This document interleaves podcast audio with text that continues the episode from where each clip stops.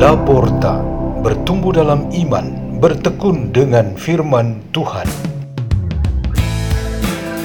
Radio Laporta, pintu terbuka bagimu untuk pertumbuhan pengetahuan dan kebijaksanaan tentang Allah.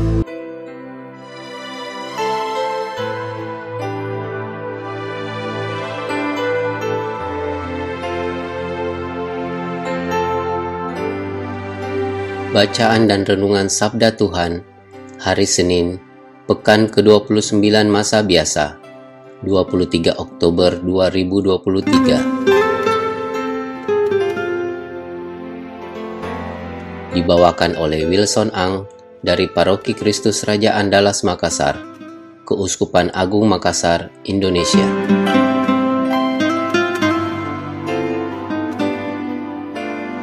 Bacaan dari Surat Rasul Paulus kepada Jemaat di Roma Bab 4 ayat 20 sampai 25 Saudara-saudara, terhadap janji Allah, Abraham tidak bimbang karena kurang percaya. Tetapi sebaliknya, ia malahan diperkuat dalam imannya dan memuliakan Allah.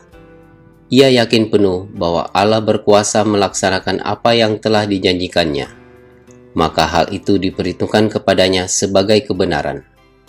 Kata-kata hal ini diperhitungkan kepadanya tidak ditulis untuk Abraham saja, tetapi untuk kita juga, sebab kepada kita pun Allah memperhitungkannya, karena kita percaya kepada Dia yang telah membangkitkan Yesus Tuhan kita dari antara orang mati, yaitu Yesus yang telah diserahkan karena pelanggaran kita dan dibangkitkan demi pembenaran kita. Demikianlah sabda Tuhan.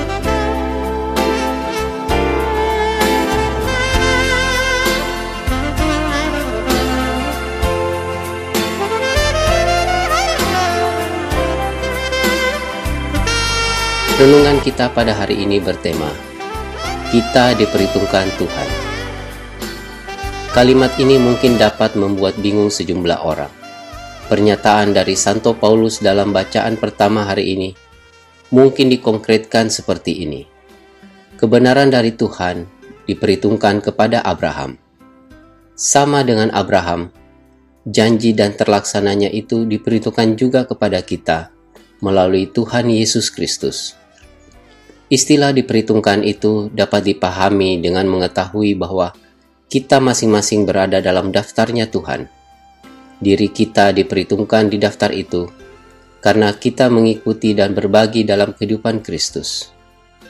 Itu adalah prinsip kebenaran yang Abraham telah lebih dahulu miliki, dan kita semua yang menyusulnya juga mendapatkan bagiannya. Tuhan yang Maha Baik dan Maha Murah berkehendak supaya semua orang diperhitungkan, masuk dalam daftarnya, namun bukan dengan sembarangan yang mana tak ada aturan apa pun selalu diperlukan kelayakan dan standar kelulusan. Pintunya kecil, dan setiap orang harus memenuhi kelayakan itu. Siapa yang kedapatan tidak berpakaian pesta perjamuan Tuhan, ia akan digagalkan menikmati kerajaan Allah.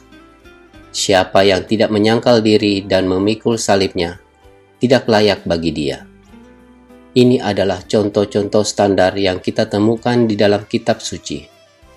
Dengan kata lain, perhitungan yang dikenakan kepada kita adalah mengikuti standar Yesus Kristus.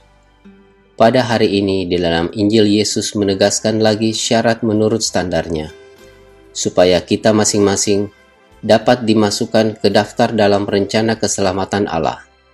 Standar utamanya ialah pertumbuhan rohani dan keselamatan jiwa kita. Sabda Allah dan semua perintah Allah yang merupakan asupan makanan bergizi dari Tuhan berfungsi bagi kehidupan rohani kita. Kehidupan ini adalah bentuk nyata kerajaan Allah itu. Meskipun kita memang sedang berada di dunia dan tidak terlepas dari kenyataan jasmani serta kehidupan sosial kemasyarakatan, namun kehidupan rohani kita yang mesti menjiwai semuanya. Sebab jika tak ada animasi dan kekuatan rohani yang mengarahkan hidup kita, dan ternyata bahwa hanya orientasi jasmani, material, sosial yang menjadi perhitungan di dunia ini. Nasib manusia itu akan seperti orang kaya dengan hasil tanahnya berlimpah, yang diupamakan dalam Injil tadi.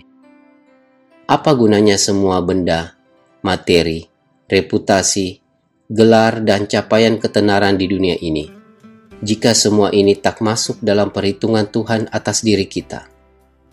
Justru perhitungan itu adalah jiwa kita, kehidupan rohani kita yang mengikuti standar Yesus Kristus. Marilah kita berdoa. Dalam nama Bapa dan Putra dan Roh Kudus. Amin.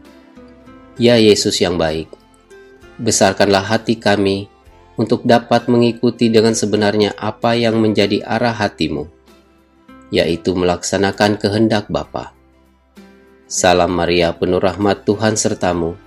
Terpujilah engkau di antara wanita, dan terpujilah buah tubuhmu Yesus.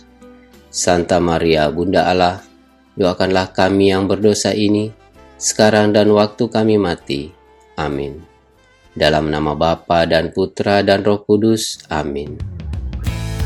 Radio Laporta, pintu terbuka bagi